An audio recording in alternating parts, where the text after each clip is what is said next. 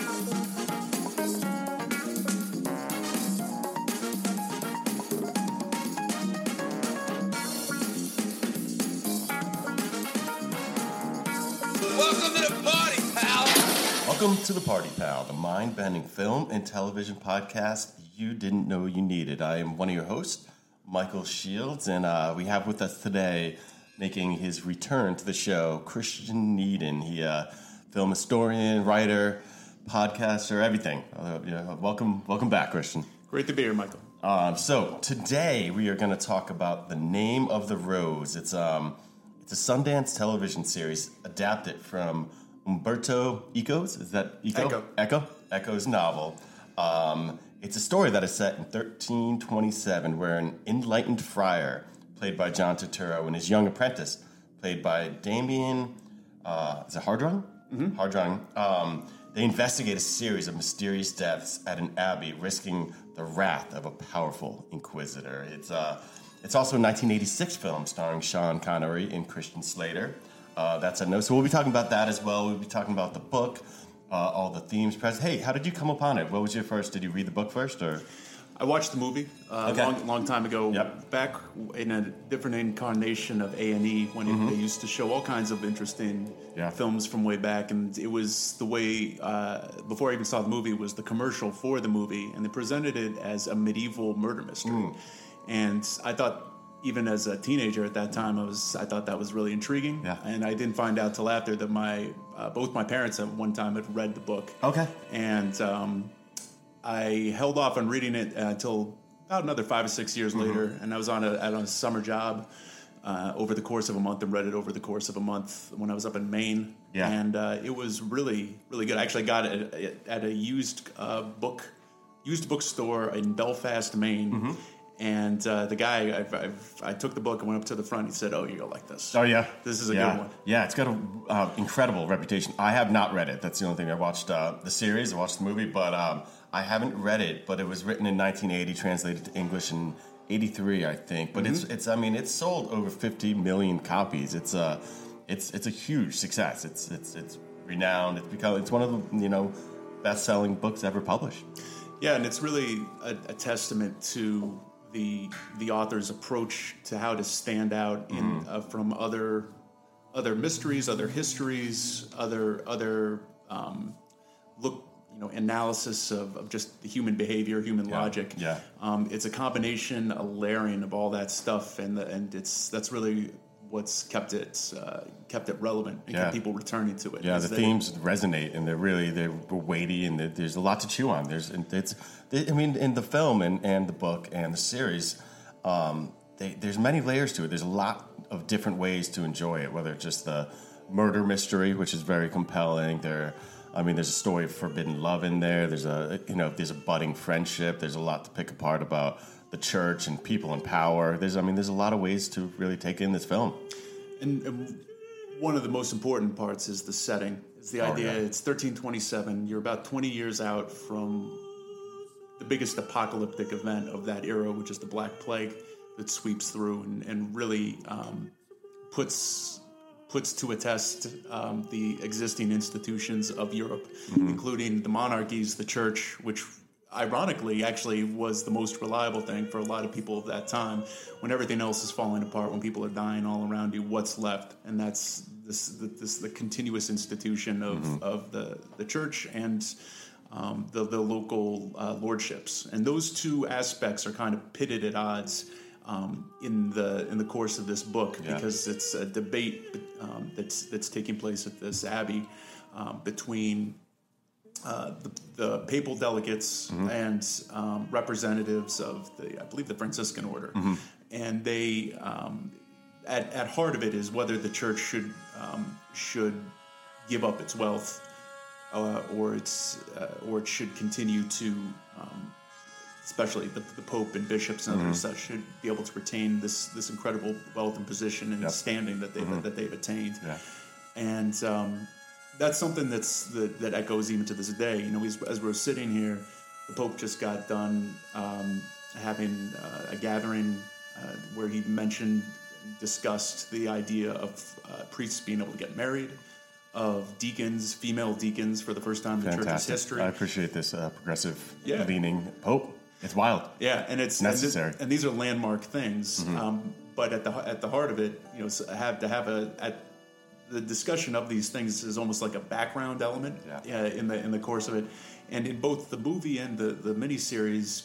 Yeah, where the movie treats it basically as as a background element, um, the miniseries puts it uh, full frontal, which is the essentially the, the survival of the Franciscan order, Mm-hmm. um, of these uh, of an aspect of, of the Catholic religion which reaches out, which not only reaches out to the poor, but itself um, embraces poverty. Yeah. and those that's that's a, an interesting element throughout this uh, throughout both of them because um, the idea of knowledge being its own wealth compared to money Yeah. in, in both these it's its own currency and it's something that the um, that the monks at this monastery uh, kind of have accumulated the greatest wealth of in the Christian world.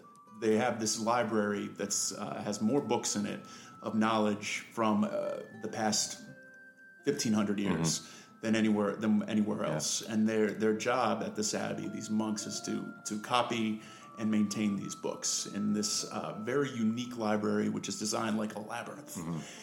And one of the books that comes into possession in this library is a very rare and important book, a book that kills and for which men will kill, so Yeah. to speak. And Yeah. that's what the whole story turns around. Yeah, no, I mean, at the heart of this um, this uh, th- this tale is the is a debate about the theological meaning of laughter, which is really really cool, and it's um, uh, you know it's it's about that special sacred book that um, that that they're they're hiding from people. I mean, that's what they're he's he's keeping it from people, um, and that's Second Poetics.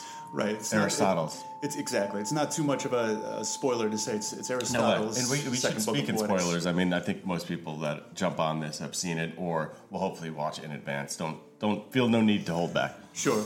Yeah. The Aristotle's second book of Poetics. Uh, again, it's one of the, the great things about the, the both the book and the, the adaptations is really giving you an idea of where the Greeks and their knowledge stood in in the minds and in, in the values of Middle Age intellectuals.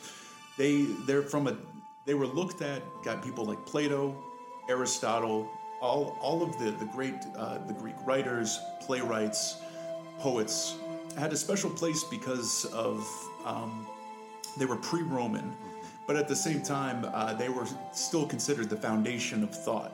So even though technically they were pagans to a lot of these the, the Christian uh, uh, copyists and intellectuals that were maintaining their work, there was a value and an importance to it that, that um, that's really delved into in this in this story. And as one of the characters points out about the value of why this book is so important is because um, the perhaps the greatest, uh, certainly the most well-known philosopher of the ancient world, Aristotle, um, the tutor of Alexander the Great, um, the heir to Plato, uh, one of the great, just the most important uh, writers and thinkers, not just of the ancient world, but of, of all time. Um, basically looks into and, and analyzes what's the importance of laughter in our everyday Mm-hmm. life, and that is seen as a threat by someone who hates the idea of Yeah. laughter, Yeah. and for the specific reason that if people think about it too much, they start laughing at at the um, life's darker moments, and specifically potentially laughing at God. Yeah. And that's seen as a threat to the power of, of the church and of society itself. Yeah. One of the one of the examples he uses, and I think that the movie really hones in on more than the miniseries, is the idea that he makes a comment to, um, in this case, John uh, Sean Connery, who plays a guy um, named William of Baskerville, who's uh, basically uh, staked with trying to solve a series of murders at this abbey. Character says uh, says to him um, that that laughter distorts the features of the face and turns it turns man into a monkey. Oh, And- wow. And William re- replies to him that monkeys right, do yeah. not laugh. Yeah. Yeah. That is something that man is only reserved to do. Yeah. And something that the movie does repeatedly is um, it shows the the effects of laughter. It deploys them very strategically when people laugh, whether it's monks, whether it's peasants, Mm. whether it's uh, whoever is, is doing it at, at a particular time. It's to advance the plot of the movie and show why this character who hates laughter so much thinks of it as a threat. Yeah, yeah, which is a big deal. And they, um, you you were talking about how um, uh, knowledge as a commodity, and that this is like the value. Uh, you know, they really get into the the, the true value of um, you know of of laughter and what it can do. And uh, there's an amazing amazing part where um, um, John Turturro's character in the miniseries is talking about um, just that value. And he's just like he, he mentions how um, you know it's it's what make you go ah, and it's also and I'm actually gonna play the clip right now. It's just it's so good. Comedy tells of base and ridiculous creatures and does not end with the death of its protagonists. It achieves the ridiculous by showing us the defects and vices of ordinary man. It actually obliges us to examine them more closely. It tells us things differently and it makes us say, ah, this is just how things are. And I didn't know it. Yeah, and you see how also he points out how um, uh, you know comedies actually can can you know shine a light on some of the ills, and and you know then he does he has this another amazing line, and and, and towards the end, perhaps the uh, mission of those who love mankind is to make people laugh at the truth, to make truth laugh, and that's re- it's really deep, and it's just showing the power of comedy to really you know show um, show us some really important things about human nature or uh, power structures and, and all that.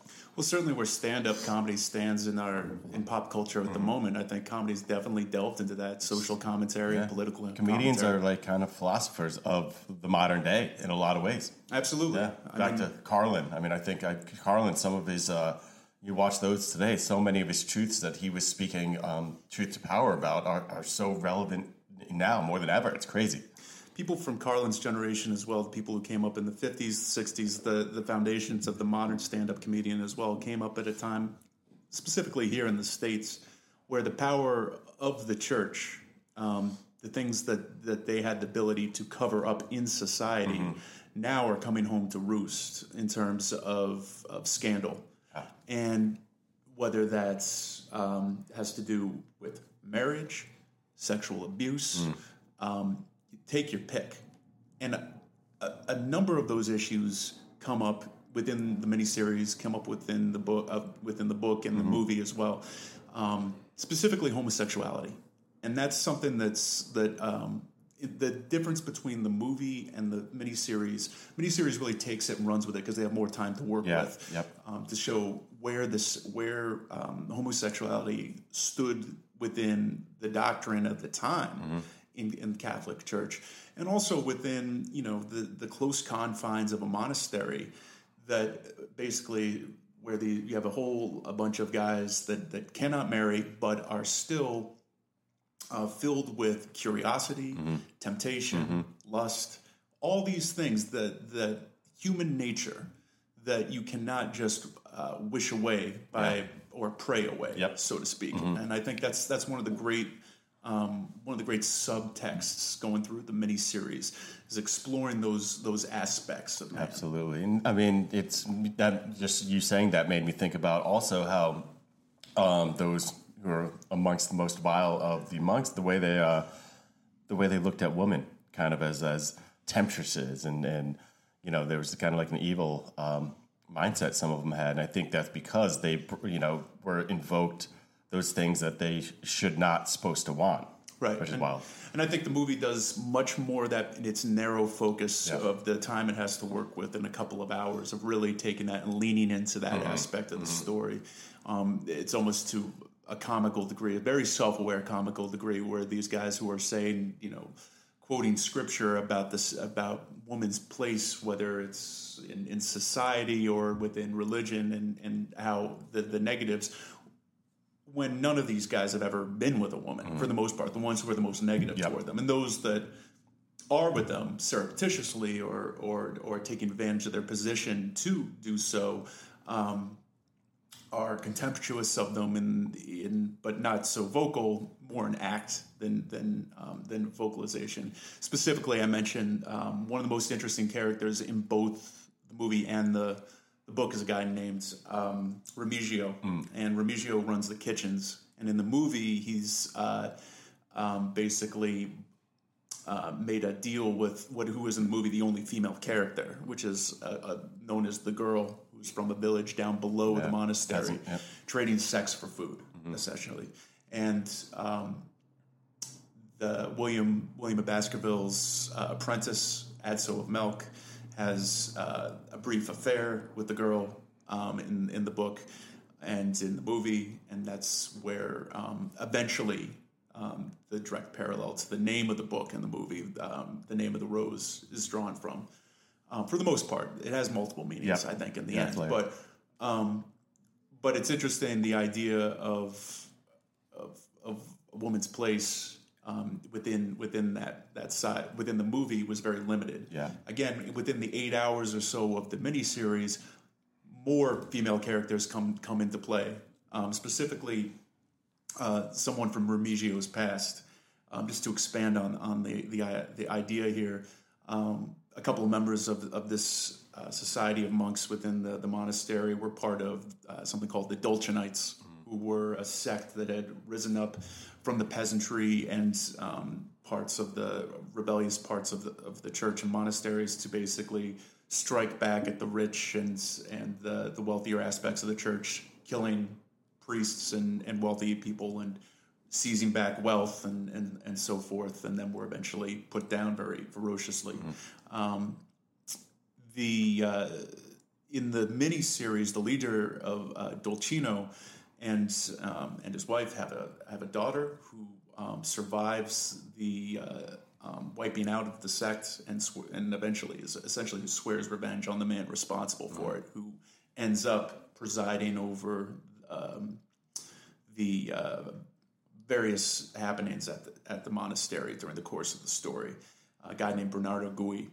Um, she that in the miniseries, it struck me as it's. I don't believe it's in the original book portion. Oh, is it not? Okay. It's not. Yeah, but I was curious about that. It's a smart addition um, for keeping the interest of an uh, international audience. Um, Dolcino's uh, daughter is named Anna, and for the purposes of how how sh uh, her story plays out, you might as well have called her Hanna.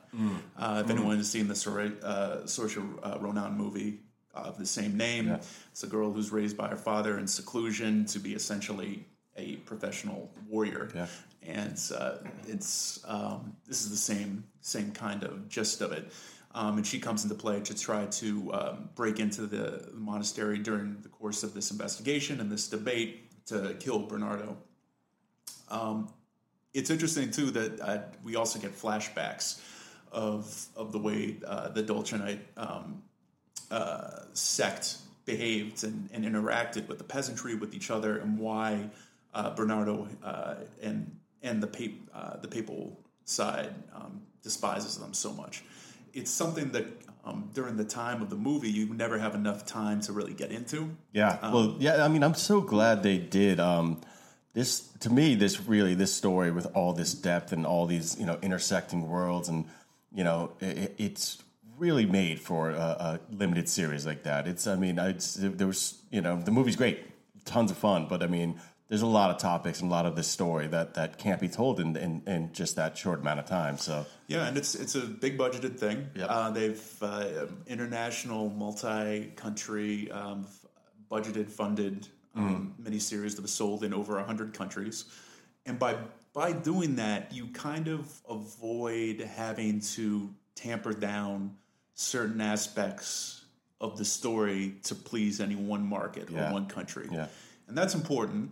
And I understand maybe certain additions uh, being made to, to have have that happen, Mm-hmm. but it didn't stop them from having a pretty top notch cast. Yeah. And I think they were willing to go large with some of the issues and being able to kind of explore their world a little more than other miniseries I watch are, are not necessarily willing to do. They they want to kind of streamline things a little bit more. I'll give you a couple of examples. Please. One of them is the first night that all that both sides are, are gathered at the monastery.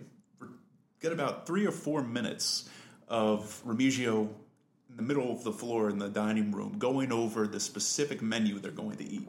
And everyone reacting to the various things he's of this medieval, specifically medieval um, menu set that he's he's running down, which gives the viewer an idea of what people back then actually ate at the highest level. And it's it's interesting, you know, it's like, you know, not just rabbit, but certain vegetables and roots and wines and all and all these other things that, that go into that.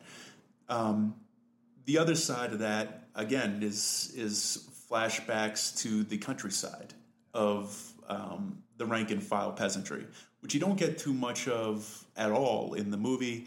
Um, but to its great to its great um, benefit, the miniseries does try to show you a world beyond Beyond, beyond, the, walls, walls of the Abbey. And Yeah, absolutely. it lingers again and again. One other specific mention of that is um, Remigio's uh, acquaintance and former partner among the uh, Dolcinites uh, is uh, the, the Hunchback, um, and he makes paper for the uh, for the monastery for these these um, that the copyists use, and get a chance to see uh, a couple of minutes of, of this paper, this old mid- medieval style paper mill Yeah. set beside a stream, and you see how the water runs in and the Yep. things Yeah, move around, and that's Yeah. how it's made. Yep. And then you are rewarded a little bit more as a viewer by the fact that he actually captures people and tries to um, tries to use the secluded nature of this paper factory for his own darker means, but it makes it its own setting and it kind of expands the world more than um, than you would otherwise be have expected. Yeah, yeah, absolutely. Um, yeah, no, and, you we were talking about um, you know how uh, you know you mentioned they had a great cast, and they really, really do. And um, you know, the John Turturro is a bit, a bit. I mean, he wasn't only acting in it; he's a writer, executive producer for it. So this is this is you know his baby in a lot of ways, and. Um, you know, he is William of Bakersville, Baskerville. and and what a uh, Bas- pardon me, and uh, he it's just it's really it's it's it's quite a role. I mean, I could see how an actor would really be want to take you know play this role and be this character. I mean, he's he's so shrewd. He's um well, and it's fascinating to think about. He's actually he's modeled after Sherlock Holmes and named after both Sherlock Holmes and um, William Ockham. This Ockham's razor, which uh, he employs a lot as as you know when he is investigating. Um, you know that that premise should shows that one should always accept as most likely the um, uh, simplest explanation that accounts for all of the facts, and so that's he's very logical in that way. And uh, what you know, what a performance! And it's just it's it's really a fascinating, compelling, and uh, incredible character. Yeah, absolutely. You know, he's uh, master of deduction, but also of Yeah. debate, of, Yep. of gathering his thoughts, of of really um, being very careful with dangerous people that he has to um, debate with on a on an intellectual level. Yeah. and that's really something that this series is about. It goes back again to the funding of the series and, and something like this getting on television or streaming services around the world. Again, more than hundred com- uh, countries. Mm-hmm. Yeah. Is a supremely intellectual series. It's not say that that it's it's condescending to the audience. I think quite the opposite. I think it's given the audience a lot of respect Agreed. for following not just the mystery, but wanting to be curious to know more about the world that they're seeing. Um, one of the things that that's part of that is is a lot of Italian names, Italian German names of characters that you have to follow around. Yep. Um, that you know they look somewhat similar, somewhat their Yeah, their own. yeah. The movie That makes sense. The Yep. movie was a little bit um, was a little bit more to the point of making each of these characters strikingly visually memorable Yeah. and differentiated And unique, yep. and unique to almost a almost a comic comical Yeah. extent uh, Especially I- looking back now, Yeah. mid '80s film. Too. Yep. Jean Jacques Annaud, the uh, the uh, director, s- said that he scoured Europe and America for the most um, visually weird looking characters Oh, he did. that he can find. He was actually yeah. That was a mission of his. Yeah. to, Cool. that for and it, it works. Yep. That the idea that in a short form that, that the audience will be able to see Yeah. and associate the names with these with these very interesting looking people, Mm-hmm. and that's that's something that's really uh, smart for a screenwriter. First screen, yeah, and I'm glad they didn't, you know, make it make you know let you off the hook that much on the miniseries like that. It's, it's it, it is a, a more heady experience. Yeah, and I, one of the the biggest differences, if you had to boil it down, when it comes down, is is to character and the idea of of yes, you can put you can put lines in characters' mouths, but it's it's how they deliver them and how the context of, of how you portray them. Um, the biggest the biggest difference, I think, uh, between the two in terms of uh, the time and space given to those characters is is Bernardo Gui. Um, he's played by F. Murray Abraham in the first time around, almost as a late in the film um, stunt stunt casting. It was the first uh, film Abraham had done after Amadeus, and basically was guaranteed to get a pop from the audience when when he appeared on screen about two two thirds of the way into the film as as something that mixes thing mixes things up Yeah. as um, Connery's William struggles to close the case and all of a sudden is interrupted by this very dangerous inquisitor who he has previously worked with and crossed and could very well um, be a danger to him again. Um, the guy who plays him this time around, uh, actor actor as well, is is uh, you know he's given basically as as many or more lines in time than Turturro, and it's pretty a pretty amazing role. Um, because there are times where he's basically becomes um, you don't have not necessarily sympathy. Uh, it's not necessarily sympathy Yeah. for the devil situation, Yeah. but uh, given enough space to um, Kind of understand their point of view.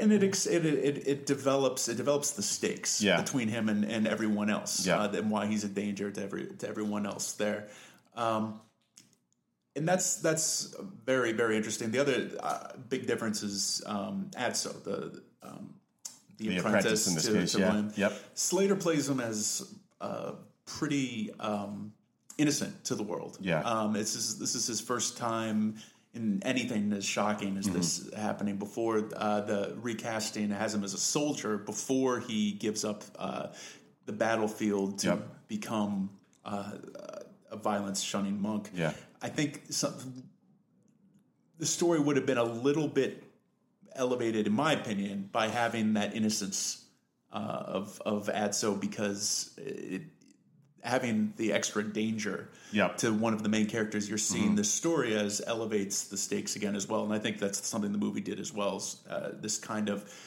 sneaking, um, like uh, just just um, vibe of of uh, constant uh, danger f- from various areas Yeah, coming yeah. coming for both of uh, both William and Adso.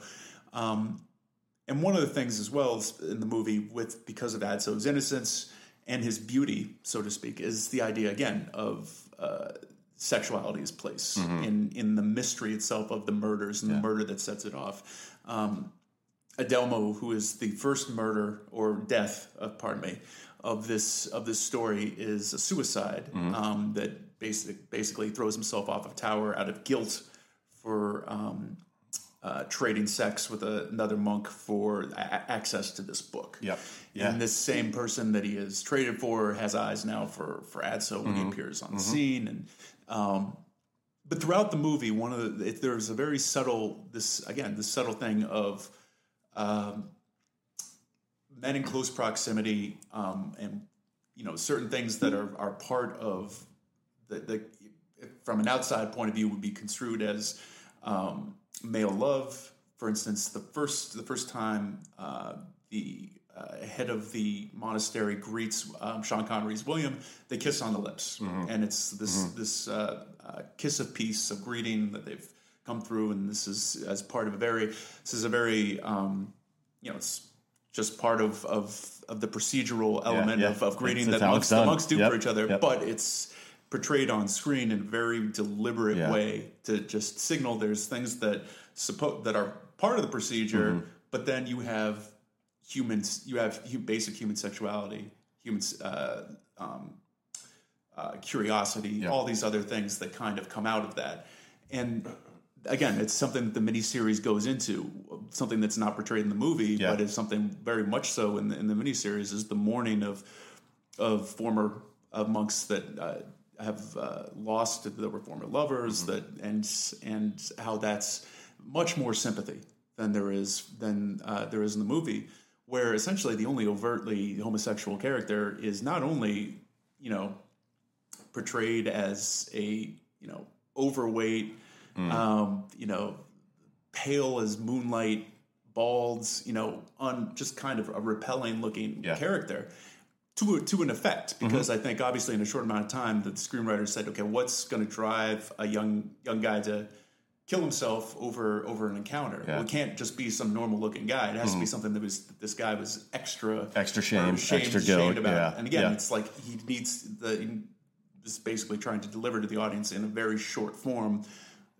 something that was going to ha- deliver that message quickly Yeah. so I think Yeah. it's and it's something definitely if The you- power of casting right there too. Yeah. Oh, absolutely. And if you go back to people who look back on the film and its portrayal of, Mm-hmm. of certain aspects of women, of homosexuality, other stuff like that, it definitely takes criticism for it. Yeah. Sure. But at the same time, it's to an effect. Yep. If it wasn't to an effect, if it was just flagrant and, Yeah. and tossed off, that'd be one thing. Yep. But I think it is an advancement of the story. And Yeah. it's something, again, that the miniseries rectifies by going the complete opposite, giving a lot of breathing room to those two aspects, Mm-hmm. Yep. those two issues. Absolutely. Yeah, I have a question I want to ask you in a sec about kind of those differences. But uh, real quick, uh, welcome to the Party Pal. It's part of the Osiris Network. Osiris is a global community connecting passionate fans with podcasts and experiences about artists and topics they love. Go to osirispod.com to check out all the podcasts, the live events. Uh, sign up for the newsletter while there. It's uh, great stuff.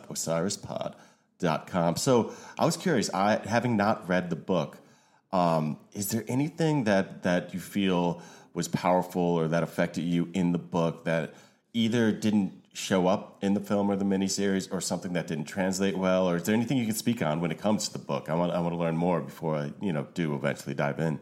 Well, again, I think it goes back to the Dolcinites. I think it's something that echoed that uh, supremely well was was setting, going back and forth, setting the scene of the era and the time, and something that the miniseries does kind of uh, does do is is try to do flashbacks of Dolcino and his and his followers and that that kind of thing. The way Eco handled it was less. It's it's through um, stories. It's through it's through the testimony and memories of the characters. These monks now years later uh, recalling these these things, and I think that's that's something that. Um, um, it- for a filmmaker, especially in the miniseries side, I think they've said we'd rather show than tell.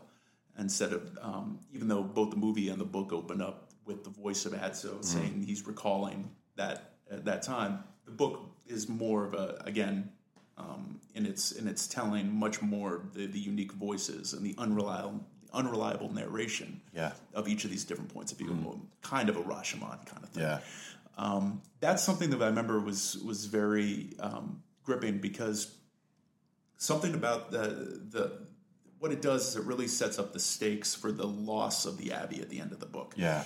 oh, absolutely. Yep. the idea of the, the- library specifically. Exactly. When the library burns down, the idea that the loss of this, the place of books, the place of knowledge, uh, that's separate from just the Bible, from biblical text Yeah. or, or sermons or or people using uh, using the power of pulpit uh, for their own their own sake. It's pure knowledge, and uh, again, perhaps the most, uh, I guess, the most in the end important character in the book is uh, the vener- venerable Jorge, um, the blind uh, monk who secretly controls power in the monastery and has had to grudgingly cede it as his eyesight has has left him, and so he's secretly placed um, different a, a new abbot, um, a new head of the library who will answer to him that he'll be able to do as he sees fit. He has his worldview in both. It's is, is very interesting. Um, he's a guy that, as much as again, he's a guy who hates laughter, and is and gives a in his most memorable scene in both in probably all three incarnations, including the book, gives a fiery sermon about essentially the end of days, the Armageddon, and and uh, against any kind of uh, any kind of want for advancement. The fact that there's Yeah. nothing new under the sun, and that's something that I think, as a reader, uh, struck with me. This this character that even in the midst of that sermon, even in the midst of, of fighting against advancement of knowledge, advancement of laughter, Yeah. against all these things, he has a grudging base respect for someone like Aristotle. Great writership, great knowledge, and maintaining it, not advancing it. And that's something that he that is he overtly says during the course of the movie. There is no advancement of knowledge. There is just a maintaining and copying it in some grand kind of circular fashion. Yeah. And that was something that that uh, stuck with me in all- three incarnations. Is this character, this um, supremely evil guy in, Yeah. in the end because of, of his working to how, how villainous do you have to be to hate laughter? Yeah, I mean, exactly. Right, right off the bat. Yeah, they, he does have that idea that, um, you know, most everything's kind of been done before, said before. I know in the book, uh, the, there's a quote that, that gets a lot of play about books. Um, they mention how books always speak to other books, and every story tells a story that has been told, and that's like a, a theme uh, from Yeah. that angle. And one of the things that should be said is that there's no way. I mean, if you if you pick up Name of the Rose, it is a very thick book. Yeah, yeah, it's weighty, right? Yeah. It, it's weighty, and to try to translate it exactly, I, I give the miniseries an enormous credit. It, it did a hell of a job in eight hours. Something that's fascinating is the movie because the movie was made when Eco was not only still alive, but within about five, six years of of well, it was within three years of the English translation of it, and he had mixed feelings at the at the time about it, and I know that the, the director to even appease that um, that notion made a very interesting thing in, in the opening credits of the film. It said it's a palimpsest, I believe, of Umberto Eco's book, and if for anyone knows that word, it means it's something of a of a written document that is kind of erased and then used again, where you write over it, but the remains of of the former words, and this can be used in in uh, art canvas context as well. Yeah. The remaining is uh, kind of still so, uh, lightly visible underneath, almost as a as a watermark. Yeah. And what that means is is that when you're trying to re- reinterpret something, there's the original idea there, but this is your own, your own take on it. Now, in this case, I think it's it uh, it was a streamlining of the plot for the, the movie. It's it's its own. It's still very much the story, but it's taking the elements that uh, by the screenwriter to that it could to go straight through to uh, focus uh, on the murder mystery, on the relation between. Uh, um, Jorge's uh, worldview versus Williams, with a, late appearance by Bernardo Gui, and his his own you know unrelenting take on um, on fulfilling uh, the papal dictate of of burning heretics and, Yeah. and, and rooting that stuff out there. Um, but there, that idea of a palimpsest approach to story is something that we're seeing more and more now in in a um, miniseries context. Perhaps the most um, extreme version I've seen in the last couple of years, or not ever, pretty much, is the new Watchmen series. yes. Oh, yeah. Um, which takes Wonderful. I'm the- enjoying it. Yeah, which takes the the basic concept. Yep. Pushes it out and opens the world up and do, does it in a whole novel way. Yeah. It's wild. And yeah, so that takes place like 30 years after the events of um, uh, the, the film. Um, to piggyback off that idea, uh, that quote I use, um, you know, books always speak to other books. There's a, you know, that line, it refers to a postmodern idea that all texts perpetually refer to other texts rather than external reality, which also harkens back to the medieval notion that citation and quotation of books was inherently necessary to write new stories. They, this is um, this is I'm reading this actually from uh, Wiki, but the uh, the novel ends with irony as Eco explains in his postscript to the name of the rose. Very little is discovered, and the detective is actually defeated uh, after unraveling the central mystery in part through coincidence and through error. Um, William concludes in fatigue that there was no pattern, and this this um, so this kind of turns the modernist quest for finality or certainty and meaning on its head, leaving the overall plot partly the result of an accident and arguably without meaning. Yeah, and that, that really more most directly specifically refers to the nature of the deaths themselves. Originally, it's thought that each of the deaths So coincides it's with five deaths in the the book as well. Yeah, exactly So, the Book of Revelation, the Yep. different trumpets, um, Yep. one taking place, uh, you know, falling from the sky, a sea of blood. Yeah. Um, you know, like that the the I believe uh, something in the in water or star falling into water. Mm-hmm. Uh, you know, the pain of a thousand scorpions. These uh, things that coincide. It turns out, coincidentally, with the deaths of these monks. Um, however, there is there is plenty of deduction that, that goes on in, in other aspects that surround the resolution, Yep. but specifically about how to um, resolve the mystery of the library itself, how to get to this one antechamber that has the most um, the most closely guarded secrets, and it's been constructed to keep them, and the man who is in the end keeping those secrets, and how they go about resolving them. Um, the other thing is again the name of the the name of the rose itself as a as a title, and the idea that one of my favorite aspects of it, and it's again Turturro um, uses it as the last line in the in the film as he's saying farewell to Adso. Um, the idea that you know the beauty of flower of the flowering rose will fade um, in time, so that it, all that remains is its name Yeah, and that idea could be used for you know obviously not just the flower but the girl um, Yep. the library Yep. itself yeah. That's what we were saying. It was the layered name. Yeah, it's exactly all those, all the above. yeah Yeah, and, no- and it's the idea that um, itself by reading the book and these names on a page you can re, re, um, rebuild them in your mind but in the end all those people are dead and gone Yeah. and it's just their names that that uh, remain linger- and that's the on. importance of Yeah. the library Yep. of the books of Well, the yeah, I love the idea. I love thinking about how uh, dedicated they were to um, keeping and preserving knowledge. Um, the flip side of that, though, is they, those in power, have the ability to choose and manipulate which knowledge moves forward into the future, and that that's I mean that's that's intense to think about. Yeah, and I I was actually more impressed with the film's visual depiction of the of the books in the library. There's a time there's a, a scene where um, Sean Connery and, and Christian Slater first go and they're into the library for the first time and are examining these books and um, the illustrations on them. And I think one of them is uh, a book about about conception and birth, and it shows a, a woman with with multiple children in her uterus and how the what the process is and this is mind blowing stuff for 1327. And the idea that I think uh, one of the two of them, uh, I think Connery mentions, like, you know, knowledge like this should not be suppressed. Yeah.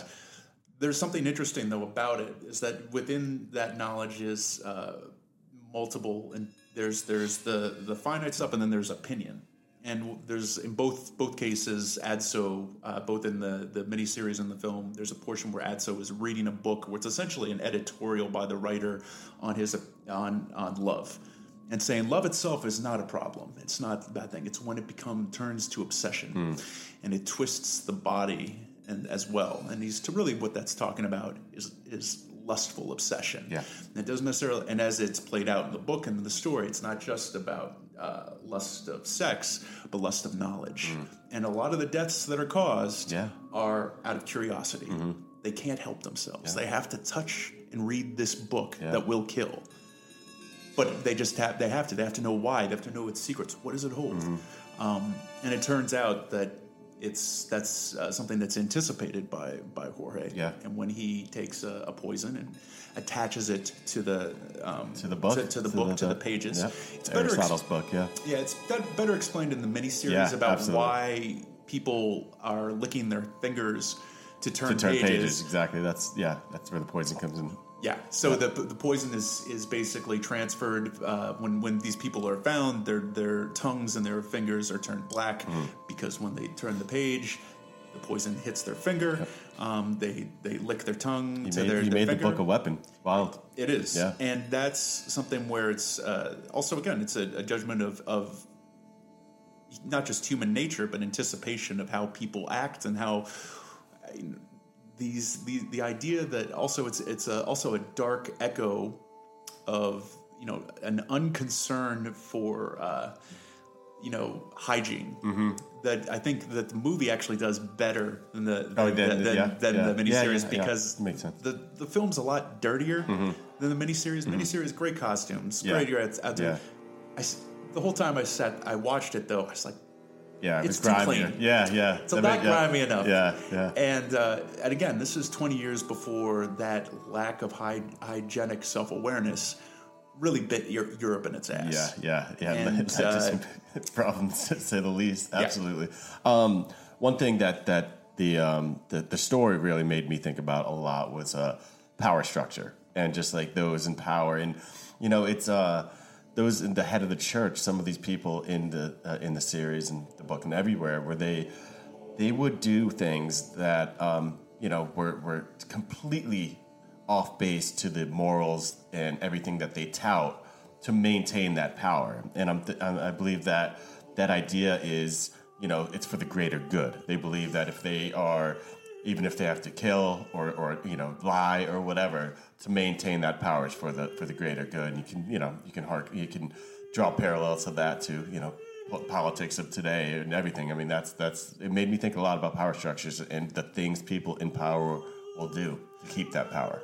Exactly, and I think you know it, one of the, the you see it in in from the bottom up. Um, both both cases, you see the procession of peasants coming into the monastery to trade food for money from monks, um, and what that um, what the reverberations of that wealth of the monastery have uh, for the monks who handle those transactions, for the abbot who oversees it, and himself was once a rich person whose parents gave up their wealth to be uh, to uh, follow follow in a life of impoverishment. Though the son uh, is obviously uh, regretful of that decision and spends the rest of his life trying to secretly regain the wealth that he has lost as abbot. Um, the other side of that is again the visiting papal delegation, the, uh, the big dif- difference in the way they dress, act, and eat compared to the Franciscans they're Yeah. debating.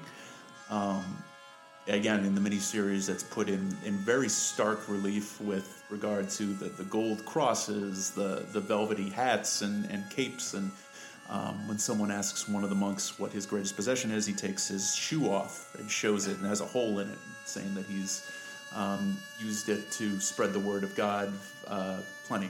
It's almost like his version of a cross. Yep. It's even more important because Yeah. it's taken him far and wide.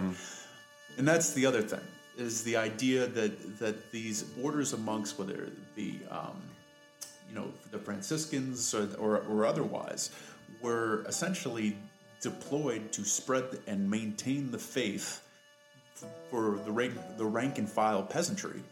Um, that the more ivory towered um, uh, cardinals and high end priests had receded from in in uh, you know Vatican City and Rome and, and stuff. This is what in the you know the pre plague world, the whole the Holy Roman Empire um, maintained it in the lands. Um, in it's gone into in a little bit more detail um, in not a little bit more, much more detail compared to the movie in the um, the miniseries, the idea that this is a time of two popes, one in France and one in Italy, with one of them backed by the Holy Roman Emperor.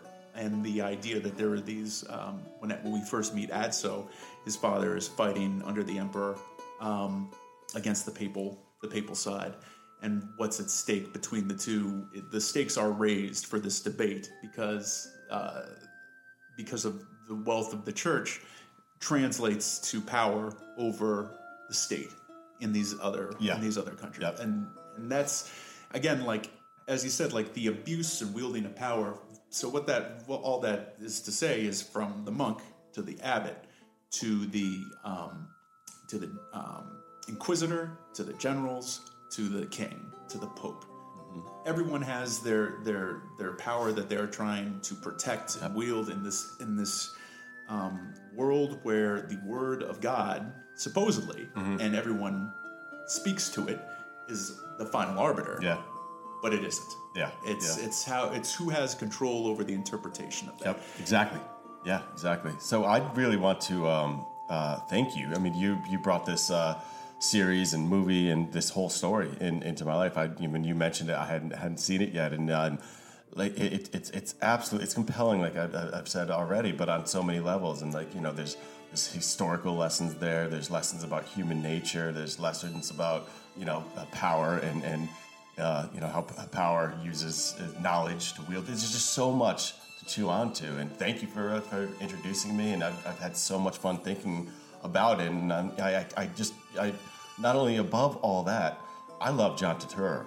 And getting to see him, and this is it's just it's it's worth anyone who is listening and, and hasn't seen uh, seen this miniseries. It's worth watching it just for his uh, depiction of William. It's stunning. Yeah, I agree. And and again, this is this is you guys are also a film uh, podcast. The idea that you know this is this um, film came to Connery at a very important time in his career. He'd had about five pretty fallow years in terms of Yeah, commercial success. Um, in '81, he was in the movie called Outland. Um, which was basically a remaking of High Noon um, in a mining colony outside of Saturn. It was, it was pretty good. It was a Peter Hyams film. Peter Hyams directed 2010, which was the remake yep. of 2001. That same year, um, Connery uh, showed up as in Time Bandits. Yeah. And then over the next five years, he was in various other movies that that I, I dare you to go to IMDb and look at them and try to They're remember any of them. Yeah, they're yeah. they're all unmemorable. Yep. Then in 1986, things change. He's in uh, he's in Name of the Rose Yep. and, and in Highlander. Yeah, yeah, Next year, he's in The Untouchables. He wins an Oscar. Yep. Then he's the next year he's in Hunt for Red October. yeah. You're right. That was a, that was a start of a big kind of launch, of re, you know, reinvigoration of his career. Yeah. And but the first of the first of the, those films to be released, the first uh, for me was was interesting because you asked me before what was the first time I heard about this. Yeah. Well, the first time I heard about it and didn't realize I had heard about it was watching Trainspotting. There's a Oh. scene. There's a scene in Trainspotting where uh, Jonny Lee Miller and, and Ewan McGregor are, are sitting in the park with an air gun, and they're talking about uh, Sick Boy's unifying theory of life, which is that in life you have it, then you get old, and you lose it. And they start out by talking about Connery, and he's he's going down his movies because Miller's uh, Sick Boys he's obsessed with uh, uh, 7 and all the James Bond stuff, and he's and he says. It's like what I'm really saying is that, with the notable exception of the name of the rose, it's been all downhill for ever since. and you, and I didn't know what that meant. Oh my goodness! And you're, you're and McGregor. so glad you pointed that out. I, Yeah, I had yeah. no idea. Yeah. And McGregor says, "Well, what about the Untouchables?" And Yeah. I said, "I don't rank that at all. It's a pity vote." Oh god. Oh, that's awesome. But hey, so uh, hopefully we'll do this again soon and get you back on the program. And I want you, you know, hopefully moving forward, you'll be a bigger part of the Welcome to the Party Pal team. So thanks again for this, and thank you everybody out there for taking uh for for joining the party. Osiris. This podcast is in the loop, the Legion of Osiris podcasts. Osiris is creating a community that connects people like you with live experiences and podcasts about artists and topics you love. Get in the loop at osirispod.com. He insisted on telling me once again about his unifying theory of life. Certainly a phenomenon in all walks of life. What do you mean? Well, at one point you've got it, and then you lose it, and it's gone forever. All walks of life. Georgie Best, for example, had it, lost it. Or David Bowie, or Lou Reed. Lou Reed, some of his solo stuff's no bad. No, it's not bad, but it's not great either, is it? And in your heart, you kind of know that although it sounds all right, it's actually just shite. So who else? Charlie Nicholas, David Niven, Malcolm McLaren, Elvis Presley. Okay, okay, so what is the point you're trying to make?